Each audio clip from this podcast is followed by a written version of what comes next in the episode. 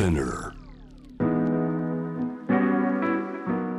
グローバーがお送りしております J-Wave ジャムダープラネット。朝鮮半島日韓関係を中心に取材されているジャーナリストで報道番組ディレクターパク・ジンファンさんです。よろしくお願いします。よろしくお願いします。こちらのニュース伺ってまいります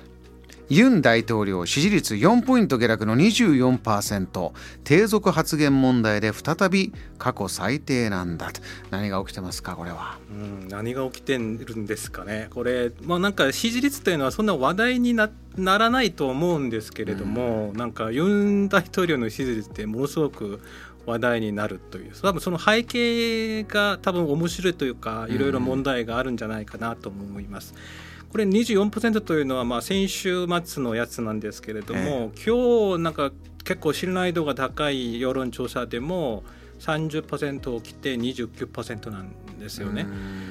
というのは、まあ、その中身を見る必要があるのかなと思うんですけれども、はい、まあ、大統領選の時にユン大統領を支持してた18歳から20代の若者の支持率って一桁なんですよ。8%とか9%そうですか、はい、それもなんか結構悪い数字ですし、うん、なんで支持しないのかと聞いたところ、ええ、能力がない。政権運用 能力が全くないこれは始まって蓋を開けてみたらということですか？そうですよね。最初はまあ人事のことで友達人事と言われて、うん、検察時のまあ友達とか後輩とか先輩をあのポストに任命するということで評判が悪かったんですけれども今はもう完全あの努力ないということでなかなか厳しい状況が続くのかなと思うんですけれども、えー、まあ、その中でなぜこの今週こんなに支持率が落ちたかというと、まあ、9月というのは外交日程が結構あったんですよね。国連もあり、はい、そのイギリスの女王のそのその葬式もあったりとかして、はい、まあ、いろいろ外国にこう回ったんですけれども、うんうん、その中でも一番問題だったのは2つがありまして、まずはまあ、そのエリザベス女王の時にあのほとんどのその外国の首脳というのがウェスタミンスターに行って弔問してるんですよね。ええ、でその時に面白いのはその皆さん写真とか見たかもしれないんですけれども、まあ、カナダの大統領とかフランスの大統領とかもなんか車から降りて歩いてウェスタミンスまで行くっていう写真とかが出たんですけれどもそ、ねうん、そのもう同日車が混むというのはもう1週間前から予想されてたんです。はいでユン大統領はあの縄文しに行きますと言っておいて行ってなかったんですよね。なぜだったんですそれは車が混んで間に合わなかったと言ってるんですけれどもじゃあ車から降りて歩いていけばよかったんじゃないの？という話になってるんですよ、はいうん、だから国のトップという人がなんでそこまでちゃんと計画を立てちゃんとしてないのかという、まあ、外交のあのアマチュア的な問題が出てきてそれが一つの信頼を失うという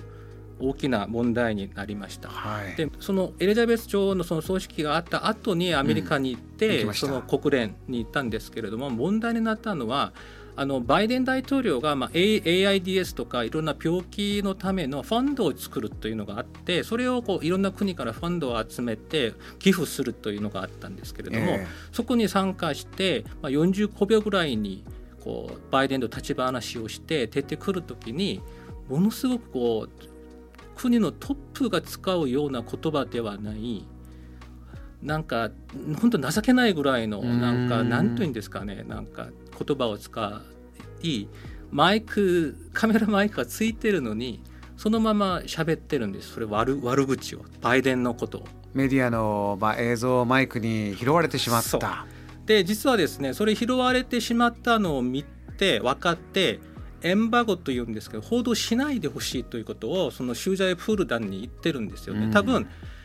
あやってしまったと思ったと思うんですよだからその報道しないでと一応やったんですけどいやいやメディアからいやいやそれは我々が判断するものだから報道しますと。で報道した後にいやいや言ってない言ってない否定するんですよ。そのバイデンとは言ってないんだと他の意味だったとずっと言ってるんですけど何回もこう聞いてもやっぱりバイデンなんですよね国民から見ると。はい、でまあ、今国民の間では全国民に対してリスニングテストをやってるのかみたいな話も出るくらいに。だから逃げて逃げてなんかちゃんとしたその謝罪も説明もないままずっとそれが引き続いてるんですけれどもまあ、なぜかというと、まあ、ユンさんはものすごい焦りを感じてると思うんですよね。なぜかというと、ええまあ、大統領にはなったものの今与野党のねじれ状態なんです野党の方が圧倒的に国会議席が多くて、はい、まあ、大統領制であっても法案を作る時には国会の承認が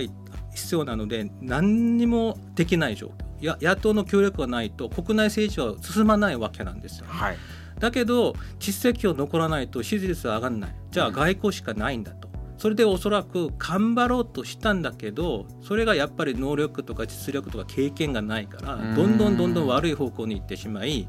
それのその問題が発生した時のその周りの人たちのそのリスク管理管理能力も全くなくてそれがどんどんどんどん国民からあこの政権って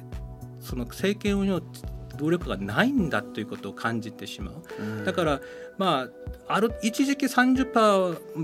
をこう上回った時もあるんですけれども、はい、この支持率というのは、まあ、政策が悪いとか一時的な問題ではなくて政権そのものの能力に対する信頼の問題に関わってしまって、まあ、上がるとしても、まあ、多分この大統領選って韓国は5年間ずっとやめない限りやらないといけないというずっと続くというのもあるのでしばらく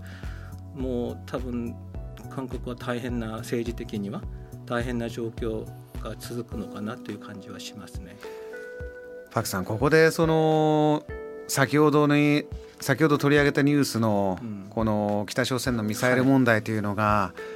まあ、ある意味では良いタイミングで起こってくれたという捉え方になってしまうというか、うん、えー、こういう問題が起きれば、えー、そこへ向かって、えー、何かアクションを起こすことでまた求心力を取り戻す、うん、ただですねこの圧力をかけていくんだという方向でよし自分の何かミスを取り戻そうとするとこう必要以上に例えば好戦的になってみたりですね、うん、これいろんな各国で、ね、国際情勢の中である話なんですがこのリスク、えー、緊張感高まっているところにまた、えー、強い言葉で返していくことというのもリスクがあると思うんですよね。うん、パクさんここはどうご覧になりますか？やっぱりそうです。あのやっぱり今そのちょっと残念な残念というか心配というのは今の政権というのは前の政権を否定することで存在感を表す表したいという考え方があるのかなと私は考えてるんですよね。で前の政権というのはやっぱり南北何があっても対話で解決しないといけないという立場だったんだけれども今はいやそれがあるから今北朝鮮がミサイルを撃ってるんだと。前の政権が悪かったということでどんどんどんどん圧力をかけていくんです、ね、なるほどだけど実際圧力かけるっていうのは見解があるんです。今日国連で緊急会談その安保理の緊急会会議が開かれたんですけれども結局何の結論もなしで中国ロシアが反対し何の結論もなしで終わってしまったんです。だから韓国だけできる問題でもなくて先ほど申し上げたようにイラクあウクライナ問題がありまあ、ロシア、中国、北朝鮮という、まあ、旧冷戦時代の構図というのがはっきり見えてきた中で、はい、どんどんどんどん圧力をかけるだけで本当にできるかどうかといっても、なかなかその解決策はないんじゃないかなと思っているので、まあ、もっと面白いのは北朝鮮がミサイルを撃った時に実はその米韓日米韓のその軍事行動演習があって空母も来てて演習してたんですけれども本当にその北朝鮮にあやめてくれというその圧力をかけるなら空母空母も来てるのでその時発射したミサイルを迎撃すればよかったんですよね。でやっぱり迎撃しちゃうとどんどんどんどん エスカレートしていくという、はい、だから圧力というのはなかなかどこまで圧力かければいいのかっていうのはわからない状況なので一方的なよりはやっぱりこう対話をしながら圧力を同時にかけないといけない。でも今もう対話できるチャンネルというのが全くなくなってしまったのでしばらくはこの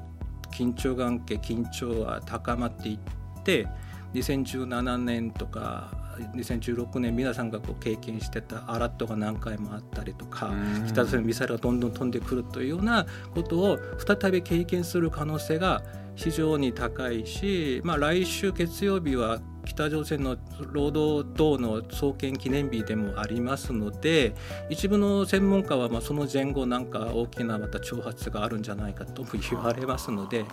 年内は多分皆さんこうちょっと北朝鮮めぐってはいろいろ警戒が必要かなと思います。JAM The Planet